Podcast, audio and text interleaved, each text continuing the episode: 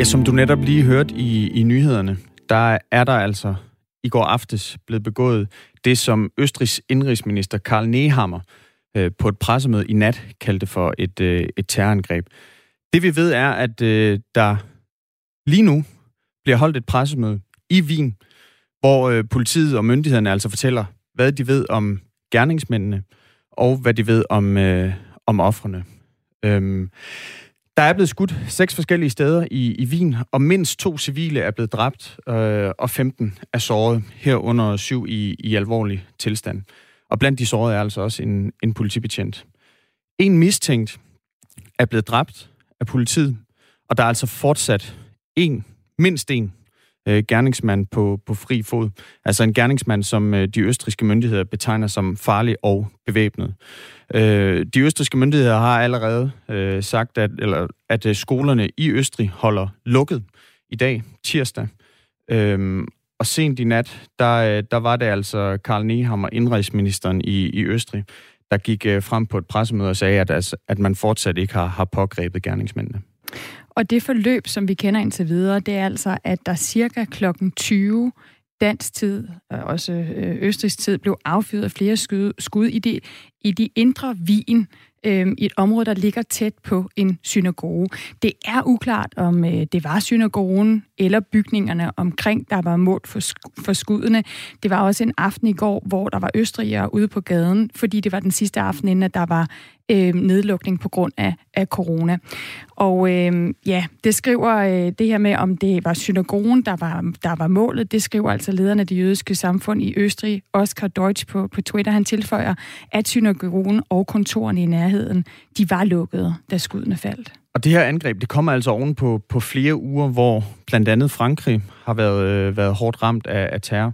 Altså først så blev øh, en sag, vi også har dækket ret intensivt her på, på Radio 4 morgen, der blev øh, den franske folkeskolelærer Samuel Paty altså dræbt på åben gade, da han har vist øh, tegninger af profeten Mohammed i forbindelse med undervisning om, om ytringsfrihed. Øh, han var altså folkeskolelærer i Frankrig.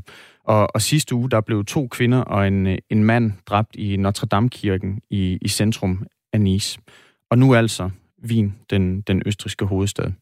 Øh, og som, som jeg også øh, indledt øh, med at sige, så er der altså lige nu pressemøde. Øh, de østriske myndigheder øh, står frem i, i Wien og fortæller det, de ved om situationen lige nu. Og det er altså et øh, pressemøde, vi vender tilbage til senere på morgen. Og så er det i dag, at det sker. Det er valgdag i USA. Det er sidste chance for landets vælgere at uh, sætte kryds og beslutte, om uh, det skal være Joe Biden, demokraten, eller Donald Trump, republikaneren, republikaneren, der skal lede USA de næste fire år. It's time to stand up and take back this democracy. We can do this. We're better than we've been. We can be our best when we're the United States of America. Sådan lød det sidste salgspitch fra Joe Biden, som altså prøver at friste magten fra Donald Trump. Øh, Joe Biden var i Pittsburgh i Pennsylvania. Vi skal også lige høre et uh, lille klip fra Trump, der var i Kenosha. We are going to keep on working. We are going to keep on fighting. And we are going to keep on winning, winning, winning.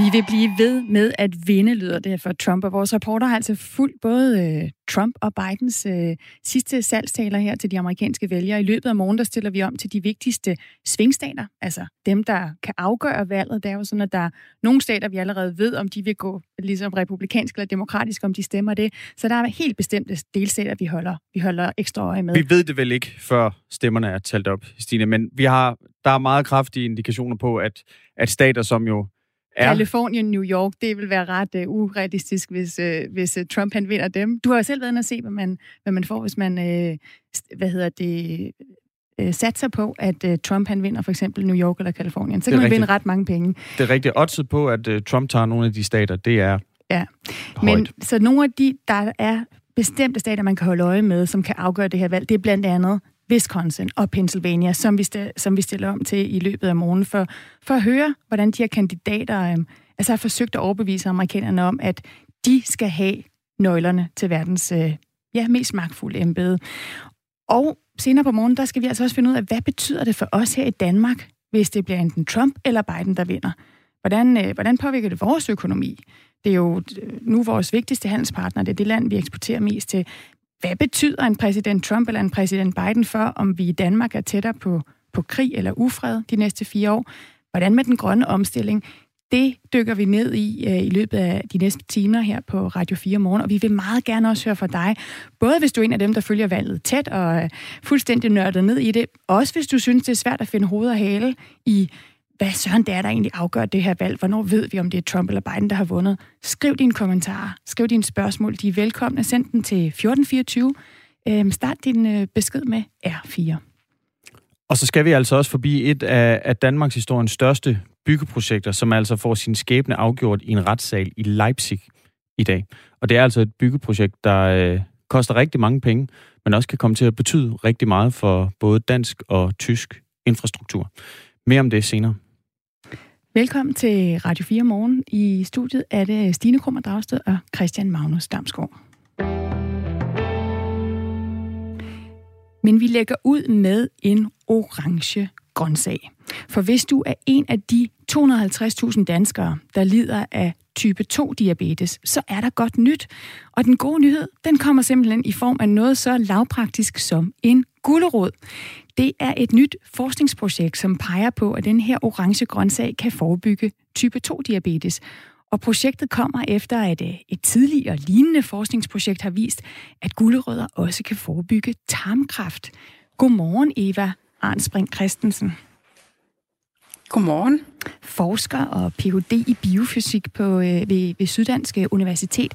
Det, det lyder jo helt vildt, at noget så enkelt som gulerødder skal kunne forebygge både tarmkræfter og diabetes. Kan du ikke forklare, så, øh, så alle kan forstå det? Hvordan kan det hjælpe os, hvis vi spiser gulerødder, hvis vi for eksempel vil undgå øh, tarmkræft?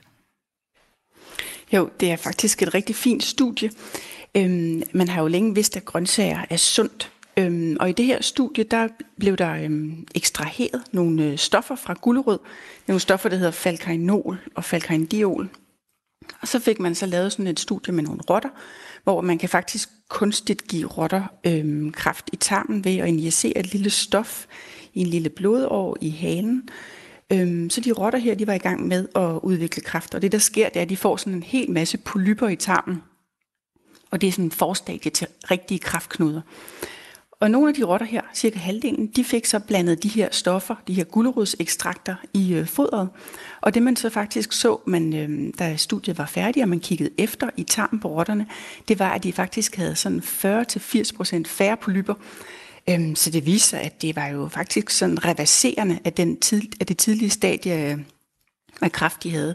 Så det er et ret fint øhm, datasæt, der viser, at, øhm, at gulerod faktisk kan gå ind og forebygge, men måske også let helbrede øhm, koloncancer. Så det er virkelig fantastisk.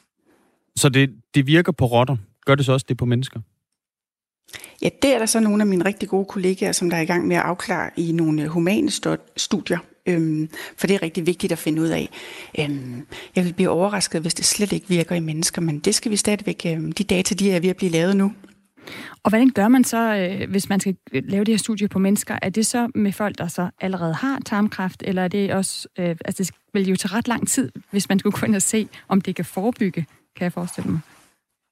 Ja, det jeg forestiller mig, at, øh, at de har sat op nu, det er, at de netop kigger på nogle øh, patienter, som der har tarmkræft, og de så giver øh, gulerod øh, ekstrakt eller gulerod i nogle kontrolleret mængde, fordi det er jo ret vigtigt, at det er den præcise koncentration af de her gulerodsekstrakter, som der har vist, at der har en gavnlig effekt. Øh, mm. Er det, er det så, det, det samme? Det rigtig spændende at se.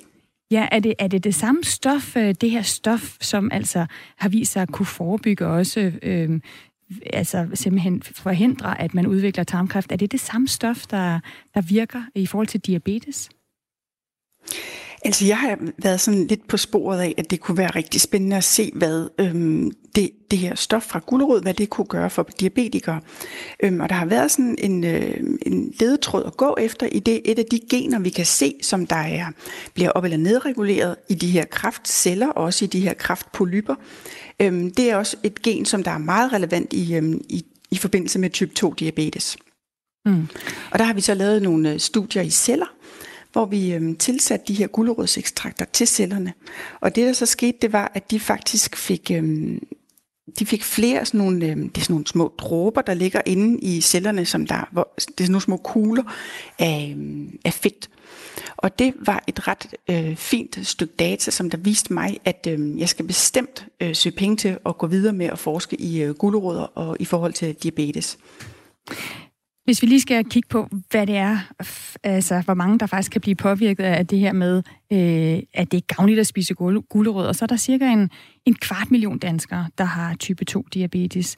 Og tallet er, er stigende. Statens Institut for Folkesundhed forventer, at type 2 diabetikere i øh, ja, om 10 år, der vil det være øh, 430.000.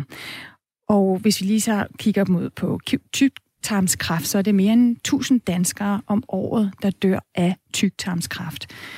Øh, hvor mange gulerødder, øh, Eva Arnspring Christensen, hvor mange gulerødder skal, skal jeg spise ifølge dig for at holde mig sund? Altså hvis man regner på de doser, at rotterne fik, og kigger lidt på, hvad vejede de rotter, og man så ligesom regner op til, jamen hvor meget vejer et menneske, og hvor meget skulle et menneske så indtage, så ligger det på sådan 2-300 gram gulerod om dagen. Okay, hvad vejer en gulerod? Sådan, det kommer selvfølgelig an på, om det er en, en, en ordentlig øh, kraftkald, eller med en af de der små ja. snack-gulerødder. Så det, ja, lige præcis. Der var ja. faktisk nogen, der spurgte mig i går, så jeg skrællede tre gulerødder og vejede dem. Så jeg skrællede sådan. tre sådan mellemstore gulerødder, og de vejede 150 gram. Så det er, det er bare mere for nogle gulerødder ind, ind vores. Øh, spiser du selv øh, så mange gulerødder hver dag? Jeg spiser de der tre gulerødder fast hver dag i min madpakke, øhm, og det har jeg det rigtig godt med. Mm. Så man kan skrælle de her gulerødder, lave dem til råkostsalat eller andet. Må man, må man lave dem til juice? Må man drikke det? Man må meget gerne lave det til juice. Det er ret vigtigt, at guleroden er helt frisk. Øhm, der er lavet nogle studier, hvor man har prøvet at koge gulerødderne. Øhm, og der er der bare kun efter, efter sådan gulerødderne har kogt i 20 minutter, så er der kun sådan halvt niveau af falcarinol og falcarindiol. Og der er faktisk også andre øhm, rodfrugter, man godt kan spise for at få et øh, indtag af, af falcarinol og falcarindiol. Man må meget gerne lave juice. Øhm, om sommeren der er det jo også rigtig lækkert at spise friske gulerødder, for der sidder faktisk en del af de her stof ude i skralden på gulerødderen også. Øhm, så de der lækre sommergulerødder, man bare kan skylle i vand og så spise øhm, hele, det er også en rigtig god idé at gøre. Så det er bedst at spise dem friske, man skal helst ikke koge dem. Hvad med, altså hvis man nu, jeg kan godt lide at have, tage sådan en masse forskellige rodfrugter og lave dem i ovnen. Jeg kan også rigtig godt lide gulerødskage. Er det, øh, det der med at bage det, hvad, hvad med det? Altså, jeg nu har vi ikke tjekket øhm, niveauet af falcarindiol i en gulerodskage, men jeg tænker, der vil ske lidt det samme, som hvis man koger en gulerod i en halv time, eller man øh, bager noget gulerod i ovnen, så vil, øhm, altså, så vil det aktive stof, falcarindiol, det vil øhm, ikke virke lige så godt. Mm, okay, så men vi, vi det, går efter de friske gulerødder? Ja, ja, det tænker jeg helt sikkert. Ja. Hvorfor, hvorfor lige gulerødder? Øh, nu siger du, at man kan også finde det i andre rødfrugter, men, men altså gulerødder, dem, det er det, I har, I har, har undersøgt her. Hvorfor lige dem? Altså, øhm, det har været en god idé at studere gulerød, fordi der er jo rigtig mange, der spiser gulerød forvejen. Men faktisk så er der også andre rodfrugter. Øhm, der er faktisk øhm, både øhm, falcarinol og falcarindiol i persillerod og pastinak og knoldselleri. Øhm, så en, det kan være rigtig fint, for eksempel her til julemiddagen, der kan man jo lave, lave sådan en rigtig dejlig øhm, rødfrugt øhm, ret, der bliver sat i ovnen, så man kan spise til, øhm, til maden. Øhm, det man så bare lige skal være opmærksom på, det er, så er der altså sådan lidt mindre falkarinol og falkarindiol. En rigtig god idé, det kan faktisk være at spise helt frisk knoldselleri, men det er der ikke rigtig ret mange, der gør, men der er faktisk et meget højt niveau af falcarindiol i øh, knoldselleri.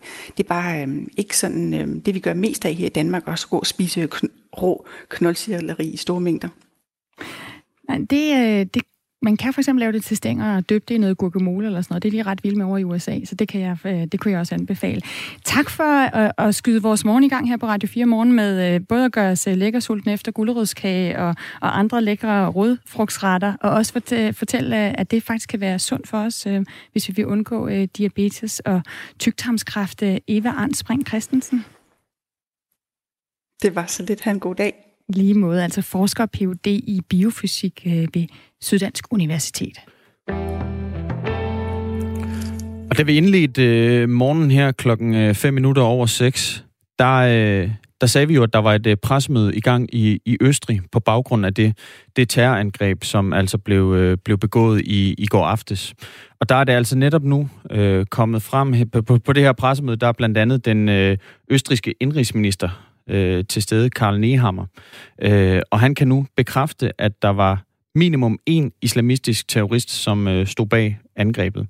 Han oplyser også, at øh, man har dræbt den, en af gerningsmændene. Øh, og den gerningsmand, som man, som man så dræbte, det er altså ham, som man nu kan identificere som værende en IS-sympatisør, altså en sympatisør med islamisk stat. Da man dræbte den øh, terrorist her, der var han altså også bevæbnet med et bombebælte. Øhm, og lad os lige tage, hvad vi ved om, om angrebet. Det angreb her, det fandt altså sted i Wien i går aftes ved 8-tiden. Mm. Og der faldt seks skud øh, forskellige steder i byen. Og skyderierne, de, øh, de begyndte altså øh, i det indre Wien, blandt andet øh, tæt på en, en synagoge. Øh, og de, de østriske myndigheder, de beder, beder altså fortsat befolkningen om at blive hjemme, fordi øh, at øh, ja, man er ikke sikker på, at man har fanget alle gerningsmænd. Vi skal også lige sige, at på det her pressemøde, der forlyder det også, at en, en politibetjent er blevet dræbt i tjeneste. Øh, og vi ved også, at to civile er blevet dræbt, og, og flere personer øh, altså er såret. Og Danmark har øh, reageret på det her øh, angreb, øh, selvom det ikke står klart om angrebet var rettet imod synagogen i Wien, så har politiet herhjemme besluttet at skærpe sikkerheden i København. Det fortæller vicepolitiinspektør Rasmus Aerskov Schultz. Han siger, vi har tilføjet nogle præventive sikkerhedsforanstaltninger til de forvejen højt beredskab. Det betyder blandt andet, at vi har lukket Ole Sursgade og Krystalgade, hvor synagogerne ligger, fortsætter. Eller sådan siger altså Rasmus øh, Aerskov Schultz. Øhm, og øh, derudover så opfordrer Udenrigsministeriet danskere, der er i Wien, til at holde sig for området omkring Svedenplads i den centrale del af byen. På Twitter, der skriver det danske Rigspoliti, at øh, politiet ifølge, øh, at de følger udviklingen i Wien nøje og vurderer, hvilke foranstaltninger der er brug for i Danmark.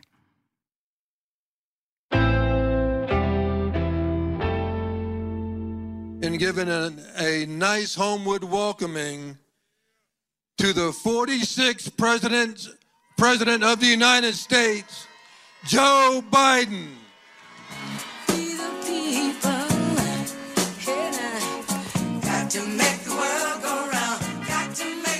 Sådan her lød det altså i Pittsburgh i nat dansk tid. Øh, en aften, øh, hvor der blev øh, budt velkommen til, til Joe Biden og hans campaign-event.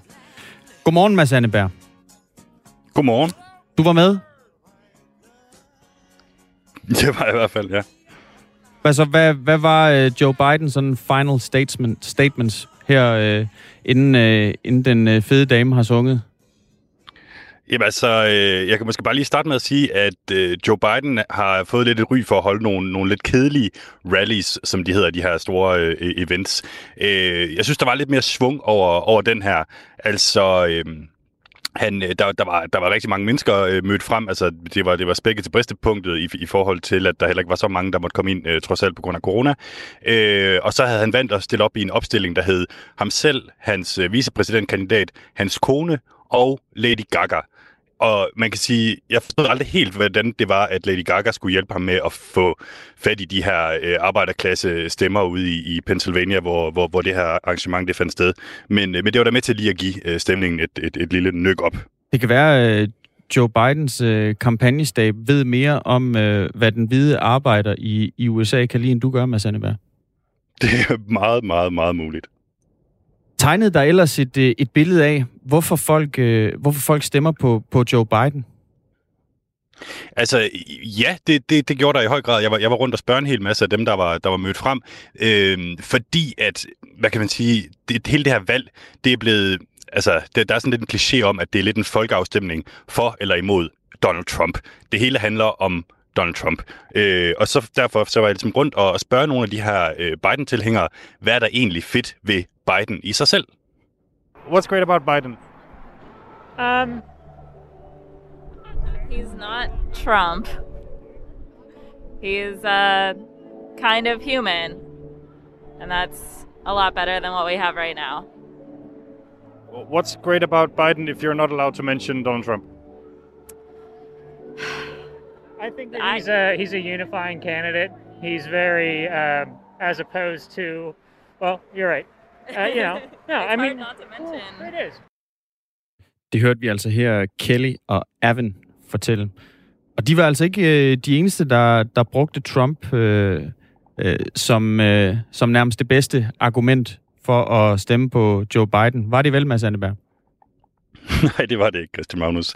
Øh, altså, jeg, jeg begyndte ligesom også at bare spørge dem lidt direkte ind til, jamen, altså, hvad, hvad kan I egentlig sige om øh, Joe Biden, som ikke har med Donald Trump at gøre? Hi, what's your name? My name's Teresa Roach. I would like you to say what is great about Biden without mentioning Donald Trump. I just think that Biden is a man of integrity and um, val- he values people. And, uh, you know, he's not a liar and a backstabber, and he will work for the best of people, all people, even if you voted for him or didn't. And he holds our democracy very, very strongly. You know, he's not going to go against anything that could weaken our democracy. Sounds like you're sort of mentioning Donald Trump anyway. Yeah, but I'm not. I didn't say his name. I'm not going to say his name. I'm sorry. It's a very, yeah, he's. I feel that Joe Biden can bring the country back together. Ja, hun nævnte jo altså ikke, øh, ikke Donald Trump, men hun nævnte, øh, nævnte dog nogle af, af de karaktertræk, som hun mener bestemt ikke at, at se i, øh, i Joe Biden. Ja, men lige præcis. Men tredje gang er lykkens gang, Christian Magnus. Prøv at sætte det næste klip på. What's great about Joe Biden? Pardon? What is great about Joe Biden? Joe Biden is um, a Democrat who believes in our democracy, unlike the fascist person that we have in the office currently. So that's what I like about Joe Biden. What's the greatest thing about Joe Biden being just Joe Biden? Honestly, not much. I mean, he, he's he's done some good stuff, and like he's evolved as a person, you know, because he's a product of his time. So like some of his policies, like way back when, were a little sus for sure, but but now like he's he's growing up, I guess. So I mean, he's se- he's 77. yeah, it takes time. Altså, Anneberg, du lovede her, at vi ville få et klip med en, som ikke ville øh, nævne Donald Trump. Og hun fik dog alligevel øh, sagt, at grunden til, at hun stemmer på Joe Biden, det er, at han ikke er fascist. Ja, men altså 100 Nej, men det, det, det var svært at, at, at, at finde dem. Lad lad os lige prøve at få et, øh, et, et sidste øh, klip med, med en af de her, øh, som har lidt svært ved at finde på grunden til at stemme på Joe Biden, der ikke har noget Er med Donald Trump at er gøre. det Thor? Det er en ung fyr, der hedder Thor. Yes. Now, if Joe Biden wasn't running against Donald Trump, what would be the greatest thing about Joe Biden? You know, I would say that.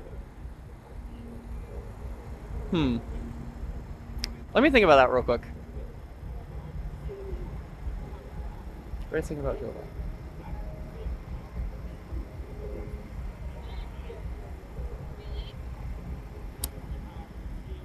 He has he has experience.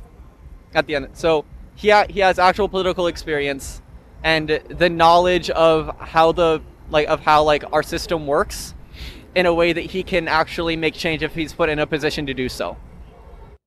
Han, ken, han, kender, øh, han kender systemet, og han har politisk erfaring. Kom det frem Han har øh, erfaring, ja. Der, fra der- Thor der efter en lang, lang tænkepause. Ja, lige præcis. Altså, man kan sige, øh, det, det, der, der var øh, nogle af dem her, som, som ligesom øh, til, til sidst endte med at komme ind på nogle af de politikker, som Joe Biden øh, har, har, har tænkt sig at slå sig op på, altså skattepolitik og klimapolitik og, og, og sådan noget. Men, men det tog lidt tid, og første indskydelse var altså det her med, at, øh, at han ikke er Donald Trump, og også noget, jeg har hørt mange gange, det var, at han er ærlig. Lad os lige prøve at se, om vi kan nå at høre et klip mere. My question is, what is the best thing about Joe Biden? Ask her that. Best thing about Biden, I'd say honesty. I can trust what he says. He's not going to lie to us. He's going to be honest. Ja, altså det er det bedste ved Joe Biden, det er, at han er ærlig, bliver der altså sagt her. Så der, der skulle altså øh, et par, et par kilder til, Mads Anneberg, for at finde nogen, som øh, isoleret set kunne sige, hvorfor de stemmer på Joe Biden, uden at, uden at sige, at det rent faktisk bare er, fordi de ikke vil have Trump.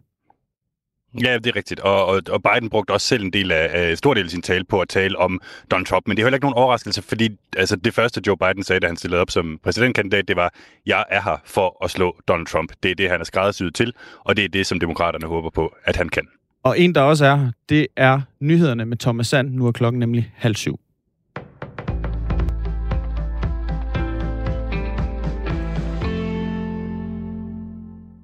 En af gerningsmændene bag et skyderi i aftes i Østrigs hovedstad Wien sympatiserede med islamisk stat. Det oplyser Østrigs indrigsminister Karl Nehammer på et pressemøde her til morgen ifølge nyhedsbruget Reuters.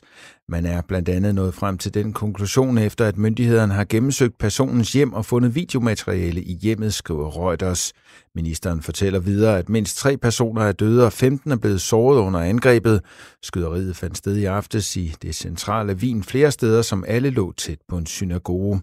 Det formodes, at flere angrebsmænd står bag. Østrigs kansler Sebastian Kurz kalder på Twitter skyderierne for et grusomt terrorangreb.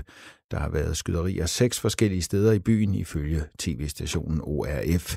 Alle lokationer er ifølge det østriske indrigsministerium beliggende tæt på synagogen. Det danske udenrigsministerium opfordrer danskere i Wien til at holde sig fra området i det centrale Wien og følge det østriske politis anvisninger.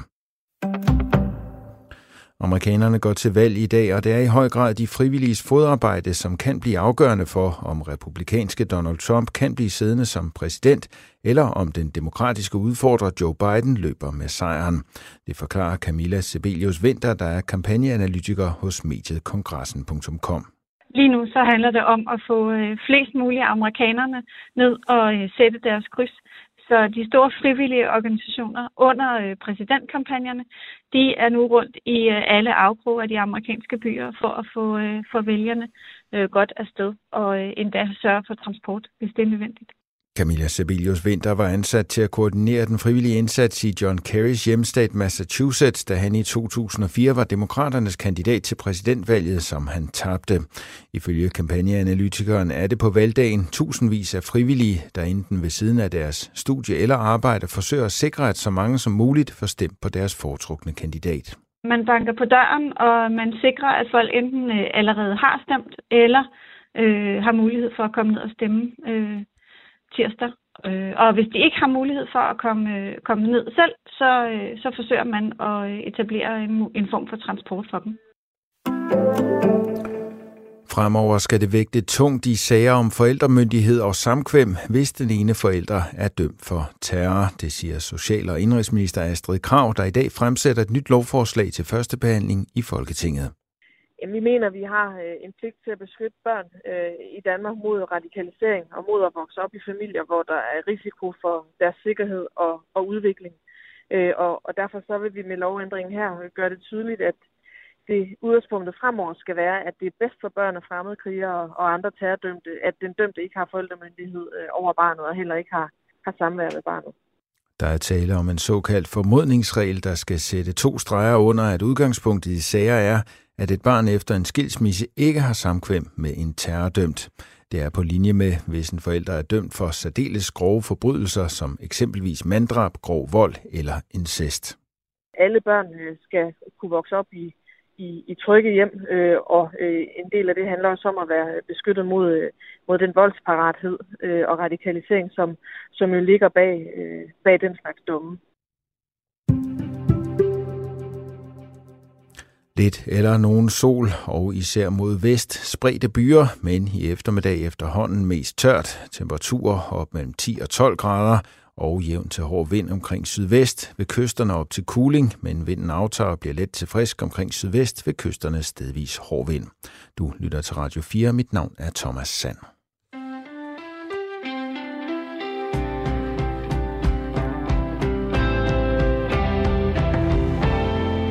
Det må være en joke med Joe Biden som præsident, skriver Tommy altså ind på 1424. Han har startet sin besked med R4.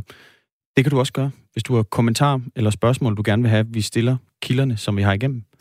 Jeg kunne rigtig godt tænke mig at høre fra dig derude, der måske sidder og følger med i valget, og specielt hvis du støtter øh, Joe Biden. Synes du, at det er vigtigt, at demokraterne vinder det hvide hus igen? Så vil jeg gerne vide, hvad du synes er fantastisk ved en Joe Biden præsident. For vi hørte lige fra Pennsylvania, hvor vores øh, altså Radio 4's reporter Mads Anneberg havde været rundt og spørge en masse demokratiske vælgere, som var til Joe Bidens sidste øh, rally, altså sidste vælgermøde, hvorfor de gerne vil have ham i det hvide hus, og det havde de rigtig svært ved at svare på. De, øh, de kunne først og fremmest svare på, hvorfor de ikke vil have Trump. Så øh, skriv ind til os, hvis øh, du har et bud på, hvorfor Biden skal være præ- præsident for, for USA. Øh, du må også gerne skrive, hvis du har den, den modsatte holdning. Vi stemte der selvfølgelig også ind hos Trump, som havde en hektisk sidste øh, valgturné i går. Han var blandt andet i Wisconsin, og der har vi en reporter klar fra for at øh, give os det sidste update på hans sales pitch til amerikanerne. Og så får du altså også sidste nyt om det terrorangreb, der blev begået i Wien i Østrig øh, i går aftes. Der er indtil videre to personer, som er døde, adskillige såret, blandt andet en politibetjent. Den ene gerningsmand er nu blevet identificeret som værende en IS-sympatisør. Han blev øh, skudt af politiet, og da han blev skudt, der var han altså iført... Hov, ved du hvad, jeg kan lige læse her. Der er nu endnu, endnu en øh, person, som er afgået ved døden på, på baggrund af, af terrorangrebet i, i Wien i går aftes. Så altså nu tre civile, som er døde øh, på, på baggrund af, af det angreb her. Klokken øh, syv minutter over syv, der taler vi med en dansker, som er til stede i Wien. Øhm, og vi forsøger selvfølgelig også at indhente både reaktioner og også perspektiver på den historie her. Men altså det vi ved nu, det er, at en gerningsmand er blevet skudt. Øh, den gerningsmand var IS-sympatisør. Der er fortsat gerningsmænd på fri fod. Skolerne i Østrig er lukket i dag. Det er det, vi ved. Og vi, det er Stine Krummernd Dragsted og Christian Magnus Damsgaard. Vi holder dig opdateret både på, hvad der sker i, i Østrig, som vi følger med i. Vi følger det amerikanske valg tæt i dag. Og så skal vi også andre steder hen. Vi skal blandt andet til øh, Lolland, hvor øh, et af Danmarks største byggeprojekter nogensinde i dag for enten for smidt øh, grus i maskineriet eller for grønt lys. Det er Femern-forbindelsen, altså den 18 km lange bro mellem øh, Danmark og Tyskland, nærmere betegnet Lolland og Puttgarden, som, øh, som er i retten øh, i Tyskland i dag. Rederier og miljøorganisationer er nemlig utilfredse med den tyske del af byggeriet og har klaget. Og dommen falder i dag. Øh, den, øh, den vil ikke kunne stoppe Femern-forbindelsen, men Femern AS vil kunne blive bedt om at lave nogle justeringer af projektet, som kan betyde forsinkelser og øh, ekstra omkostninger. Holger Skov Rasmussen, borgmester i Lolland Kommune for Socialdemokratiet. Godmorgen. Godmorgen. Du har trodset corona og er taget til Leipzig for at følge domsafsigelsen. Hvor vigtig er dommen i dag for, for Lolland? Ja, men øh, det er rigtig vigtigt, at der nu kommer en afklaring på det her øh, byggeri. Der har været usikkerhed i, i mange år, og øh, nu er vi faktisk fremme ved den sidste målstreg i forhold til at få en endelig afgørelse på, at byggeriet kan, kan, kan gennemføres. Og for Danmark, altså en ting er Lolland, men hvad betyder det her byggeri for, for alle i Danmark? Jamen først og fremmest så får man en øh, betydelig forbedret infrastruktur mellem Skandinavien og, og Nordeuropa. Øh, det er en kortere vej på omkring 120 øh, km øh, gennem øh, Skandinavien og Europa.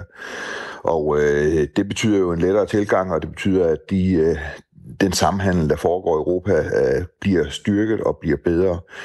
Og lige nøjagtigt for Lolland får det jo en kæmpe stor betydning, fordi vi bliver øh, fra at være øh, for enden, ligge for enden af Danmark, som jeg plejer at kalde det, så bliver vi lige pludselig midtpunkten mellem to metropoler, altså København og, og Hamburg. Og, øh, uanset hvor jeg er på Lolland, så har jeg sådan set lige langt øh, en tidshorisont, om jeg sådan enten vælger at tage til Hamburg eller til København. Og det store samhandelsland, som, som Tyskland er, øh, der vil det betyde, at vi får skabt nogle muligheder for at skabe vækst og udvikling på Lolland Falster. Og det vil vi selvfølgelig øh, forsøge at udnytte. Mm. Hvis man, øh, hvis man sidder i København og, og gerne vil til Hamburg, øh, så er rejsetiden lige nu øh, 4 timer og 30 minutter, og den vil altså kunne blive reduceret med to timer, altså ned til 2 timer og 30 minutter, når øh, Femern-forbindelsen er klar. Hvis man... Øh, hvis man kører med, med lastbil eller bil, så sparer man øh, en time på den her øh, forbindelse. Og de her syv anklager, som er rejst, de er jo altså rejst af to miljøorganisationer. De er rejst af de tre rædderier, Scanline, Stenerline og Nørdø Link, og så Femern Kommune og en landmand øh, i, i Tyskland. Scanlines, altså øh, et af rædderierne, de er utilfredse med, at de planlagte veje til og fra færgehavnen i Putgarden langt fra synes, de er ideelle. Altså, der er flere skarpe sving og, og lyskryds.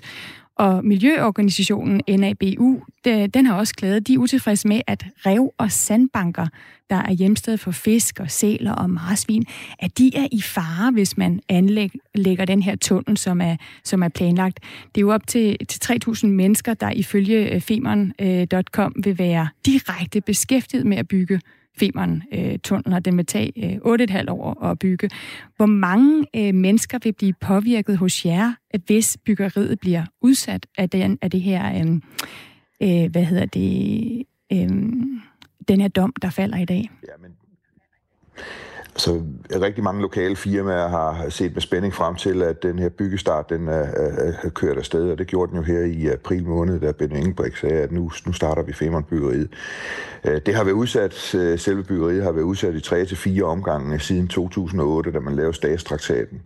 Og øh, det har selvfølgelig givet lidt pessimisme hver eneste gang, at der har været en udsættelse. Og øh, det er også sådan lidt, at, at, at lokalt går man lidt og så siger, nu kommer der forhåbentlig ikke flere udsættelser af byggeriet. Det tror jeg ikke på selv øh, personligt. Øh, der kan komme nogle justeringer, som du selv sagde i indledningen, men, men jeg er ret sikker på, at der kommer mere eller mindre grønt lys hele vejen igennem efter øh, dagens domsopsigelse. Og hvad så med selve Lollands øh, image? Altså, hvor vigtig er Femern-forbindelsen for, for jeres image på Lolland? Jamen, øh, og jeg tænker ikke så meget image, men jeg tror, at der, der bliver der sat øh, utrolig stort fokus på Lolland, og det, der sker med Femern-byggeriet. Vi kan også mærke efter, at øh, byggeriet blev sat i gang, at developer og, og interessenter og øh, investorer er begyndt at melde sig på Lolland i forhold til at sige, men hvad er der for nogle potentialer og muligheder for øh, fremtiden på, på, på Lolland, øh, og øh, det kigger vi da med glæde ind i, øh, så derfor så tror jeg da helt klart, at, øh, at det her store byggeri med en investering på 60 milliarder, det kan give så store gevinster for Lolland, så vi, øh, vi står et andet sted om, om 10 år, når byggeriet er færdigt, og øh, har nogle, en bedre fremtid, end vi umiddelbart har i dag. Hvad håber du på, øh, Holger Skov Rasmus, altså borgmester i Lolland Kommune for Socialdemokratiet? Er det, er det at lukke øh, flere eller nye beboere til Lolland? Nej, det er primært øh, en sammensætning af beboere. Øh, vi har jo oplevet, at rigtig mange af de stærkeste øh, fra Lolland er taget mod København, fordi det er der, man kan uddanne sig og få de øh, langt, langtrækkende uddannelser. Men, øh, men omvendt så har det jo betydet, at man har efterladt boliger på, på Lolland, som mennesker, som måske har haft brug for, for, for en billig bolig, jamen de er så til gengæld flyttet den anden vej øh, til Lolland. Øh, og jeg tror, at øh, det er, hvor Danmark er stærkest, det er jo, når at øh, sammensætningen af borgere er er, er, er til stede, at den er, er spredt, og, og ikke at man øh, laver, ja, marginaliserer mennesker i, i nogle områder af landet. Så jeg er ret sikker på, at øh, vi får et nyt Lolland om 10 år, når, når det her byggeri er færdigt. Holger Skov øh, Rasmussen, altså borgmester i Lolland Kommune for Socialdemokratiet. Tak for at være med fra Leipzig, hvor den her dom altså falder i dag. Velkommen. Altså dommen om øh, Femern-tunnelen, øh, om den kan, kan blive udsat. Og for Leipzig, Leipzig så springer vi lige øh, over Atlanten til øh, Mads Anneberg, igen vores reporter, som det, befinder sig i Pennsylvania. Det er nemlig det, han gør. Øh, for i dag, det er jo dagen, Stine. Det er valgdag. Demokratiets festdag. Klokken... Hvornår var det, Stine? Vi regnede på det i går. Er det klokken 12 dansk tid? At klokken, det først... klokken 12 dansk tid, der åbner de første valgsteder. Altså, klokken, det er så klokken 6 øh, om morgenen på østkysten i USA. Men der er det her store men, fordi der er rigtig mange amerikanere, der allerede har stemt, både ved at brevstemme, men også fordi der nogle steder har været valglokaler åbne, så man kunne øh, stemme tidligt. Så næsten 100 millioner amerikanere har allerede stemt. Og den, øh, den sidste dag inden valget, den brugte altså både Donald Trump og, og Joe Biden i, i svingstaten Pennsylvania, som altså ses som en af de vigtigste øh, stater under, under det her præsidentvalg. Godmorgen, Mads Anneberg. Godmorgen.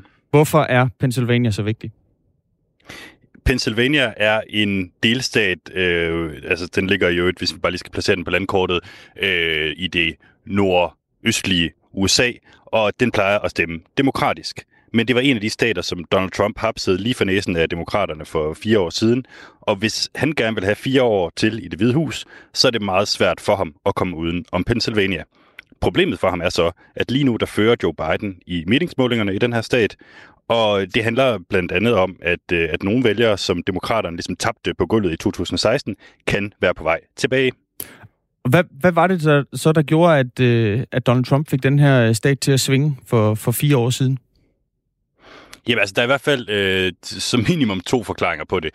Øh, den ene, det er, at, øh, at Pennsylvania ligesom er en del af det, man kalder øh, øh rustbæltet, hvor der er en masse øh, industriarbejdspladser, som er blevet øh, flyttet væk, og det er Donald Trump nok, hvad skal man sige, den, den, den øh, første, der ligesom er kommet ind og, og virkelig har sat øh, fingeren ned på og sagt, det vil han gøre noget ved. Det kan man så spørge sig selv, om, om han egentlig har, men, men det er i hvert fald nogle, øh, en, en ting, som de er glade for at høre ud på, på, på de kanter.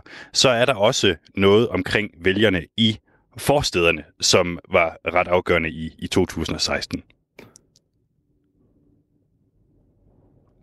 og dem har jeg været ude at tale med. Jeg har været ude at tale med en, øh, en forstadskvinde, fordi det chokerede demokraterne ved sidste valg, at Donald Trump vandt så stor en del af de veluddannede hvide kvinder i USA.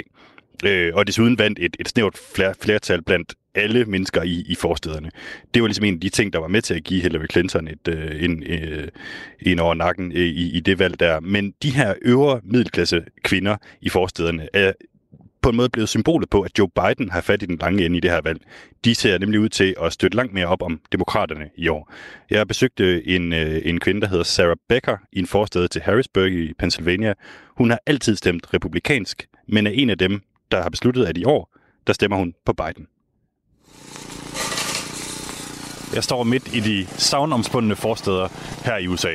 Jeg befinder mig lidt uden for øh, den by, der hedder Harrisburg i Pennsylvania. Og husene og gaden her ligner simpelthen noget, der lige er taget ud af en filmkliché af Suburban America. Hi, thanks so much. Come in. Thank Thanks. you for coming. Oh, thanks for having me. And so, uh, that's that's our dog. He's friendly though. He just Okay. gets excited. Good to know. And this is some of our crew here. This is Maggie. Hi there. This is Gwen. Guys, Hi. this is my new friend, Mr. Mads. Can you say hi? Hi. Hi. Ah. Maggie, Maggie still wears diapers, so she does. She's just a little baby. Do you girls want to watch something? Yeah. Do you want to watch my phone in the playroom? Uh, yes. So I can have a talk? How about that? Yes. I'm Sarah Becker. I'm from Mechanicsburg, Pennsylvania. I've been a Republican since I could vote. I've always voted for Republicans. Um, so I consider myself a, a very strong, faithful Republican. Um, but things have changed lately. Så Sarah Becker her, hun siger altså, at uh, ting har ændret sig. Hun har altid været republikansk, men, men nu er der noget, der har ændret sig. Hvad har ændret sig, Mads Anneberg?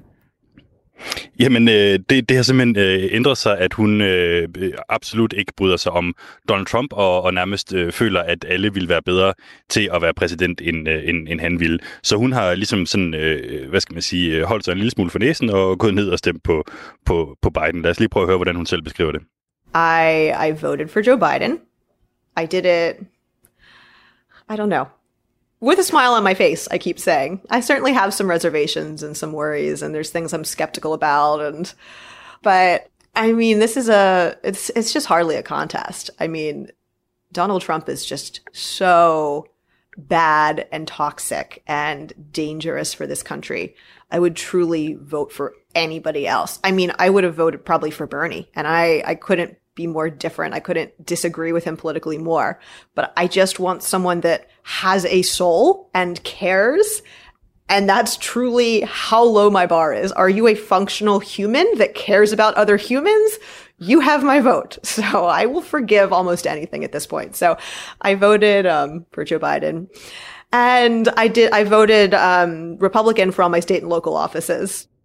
Altså, han er bad, toxic, dangerous, og hun vil simpelthen bare have et normalt fungerende menneske. Er det så det, hun, øh, hun føler, hun har fundet i, i Joe Biden, Mads Anneberg? ja, det, det, det føler hun, at, øh, at hun har. Altså, som sagt, så, så har hun sine reservationer over for Joe Biden, og er egentlig også enig med, med Donald Trump på, på nogle områder. Hun er glad for nogle af de ting, han har gjort, blandt andet, øh, at han har fået nogle, nogle konservative øh, dommer i, til, til, til højesteret i USA. Øh, og hun har jo også stadig stemt på republikanere til, til kongressen, som der også er valgt til øh, nu her samtidig med. Det spændende er, at Sarah Becker her også er en del af en anden gruppe, som kører med til at sikre Biden sejren. Nemlig folk, som slet ikke stemte sidste gang, men som i år stemmer demokratisk. Øh, der har lige været en, en stor måling, som viser, at langt de fleste af dem, der ikke stemte overhovedet i 2016, øh, men som gør det i år, de vender sig mod Biden. Ikke mindst i de her vigtige svingstater som Pennsylvania. I think in 2016 people were just kind of I think a lot of it was a referendum on Hillary Clinton. There's just I think people just kind of wanted something fresh. I think the Clintons I don't know. I didn't vote for Hillary Clinton for a lot of the same reasons that I don't support Trump. It's just, just kind of a lot of corruption, a lot of power grabbing. I just didn't really see them as people that would really feed the soul of our country. So I think a lot of people just rejected her in this state and just wanted to try something new. I always joke that I think there was a lot of voters that were Trump curious. By not voting for Hillary, you sort of I mean, in, in this very crucial state, Pennsylvania, you were part of putting Donald Trump in, in the White House. Do you Absolutely. do you regret not voting for Hillary? Yes, I do actually. Had I known it was as close as it was, I would have voted for Hillary, even though she was, you know, I didn't like her. I would have absolutely voted for her to keep him out. Hun ville altså have, have stemt på Hillary, hvis, øh, hvis hun havde vidst, at, øh, at Donald Trump ville, øh, ville, have, ville løbe med sejren i, i Pennsylvania. Ja, 100%, og det var hun en af de mange, som ikke troede, der, der simpelthen kunne, kunne ske, og, og det, det tog hun i så lidt på, på, på sengen, og, og det er jo så derfor, hun har valgt at, at rent faktisk stemme imod sit eget parti øh, den her gang. Øh, hun siger også, Sarah Becker her, at hun er enig i de målinger, som viser, at Biden denne gang ligesom ser ud til at gøre et stort indhug i forstederne. Jeg synes også lige, vi skal prøve at høre hende beskrive, hvad det er for et sted, hun egentlig bor herude i forstederne. I found a Minions movie on your phone. No, you probably bought it, you stinker.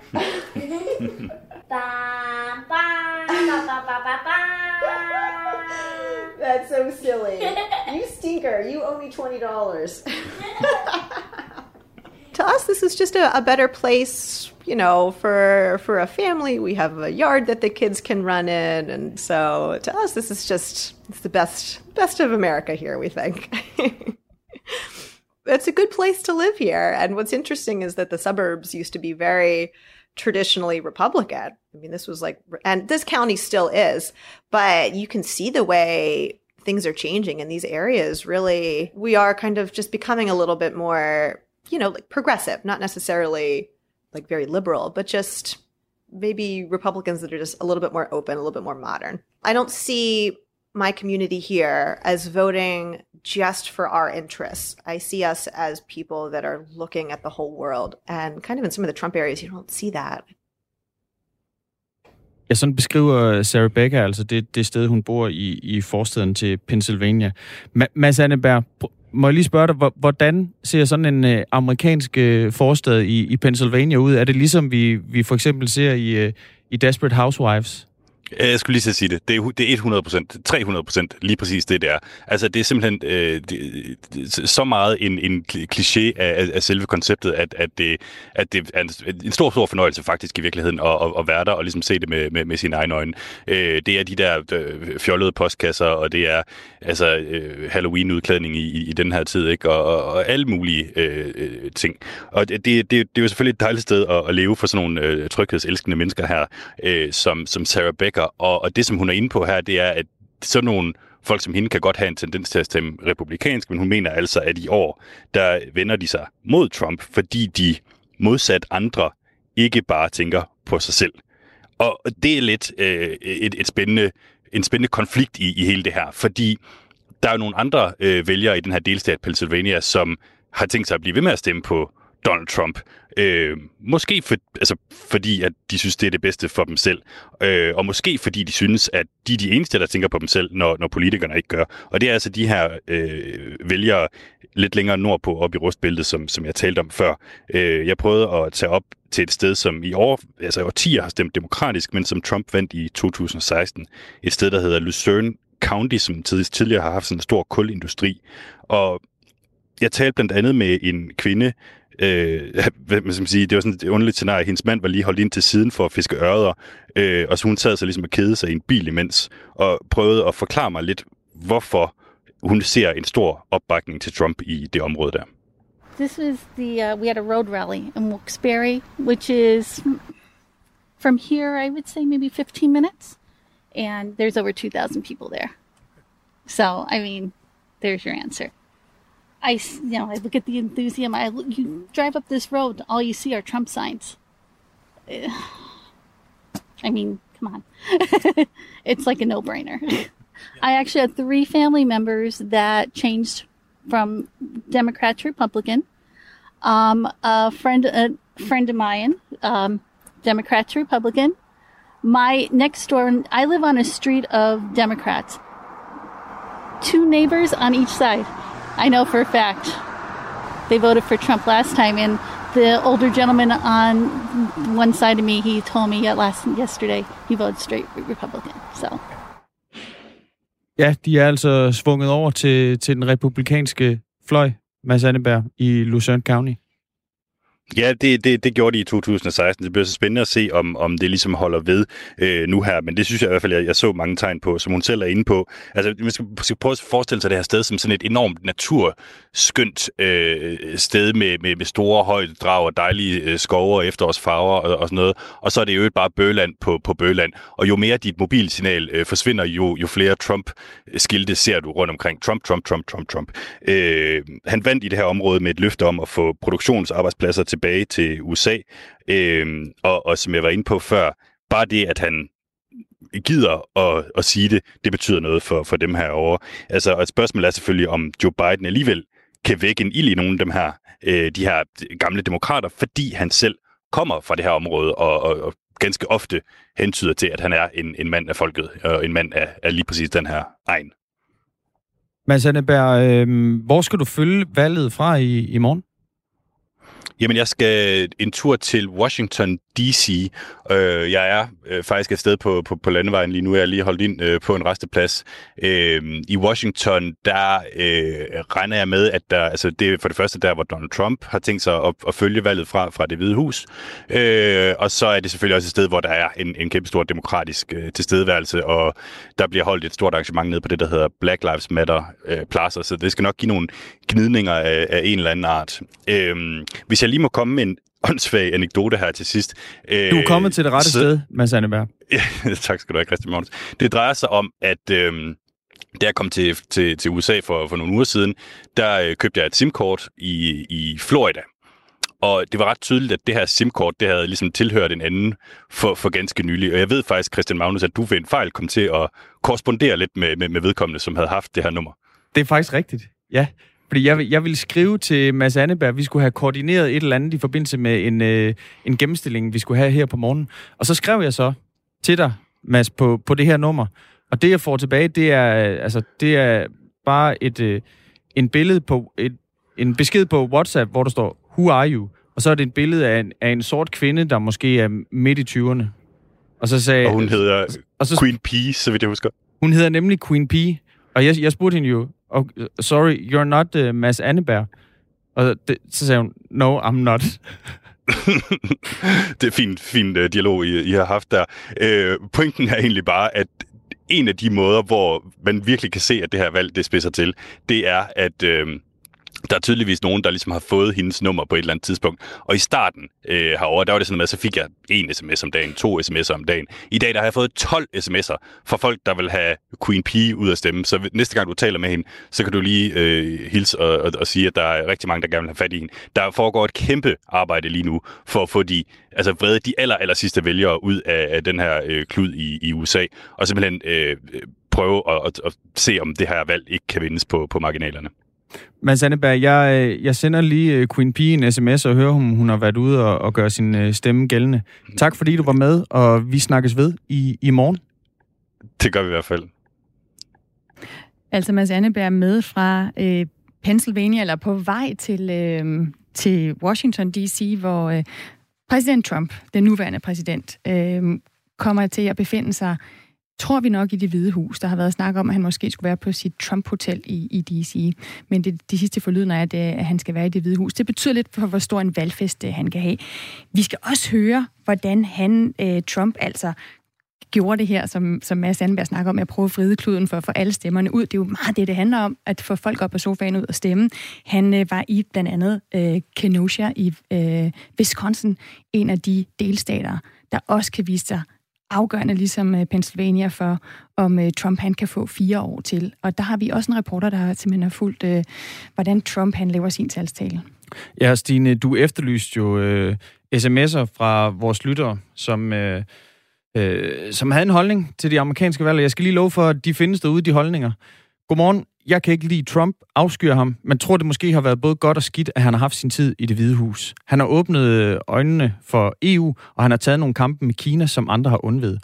Biden er ikke en god præsident, men trods alt bedre end Trump. Han er mere politisk og knap så spontan.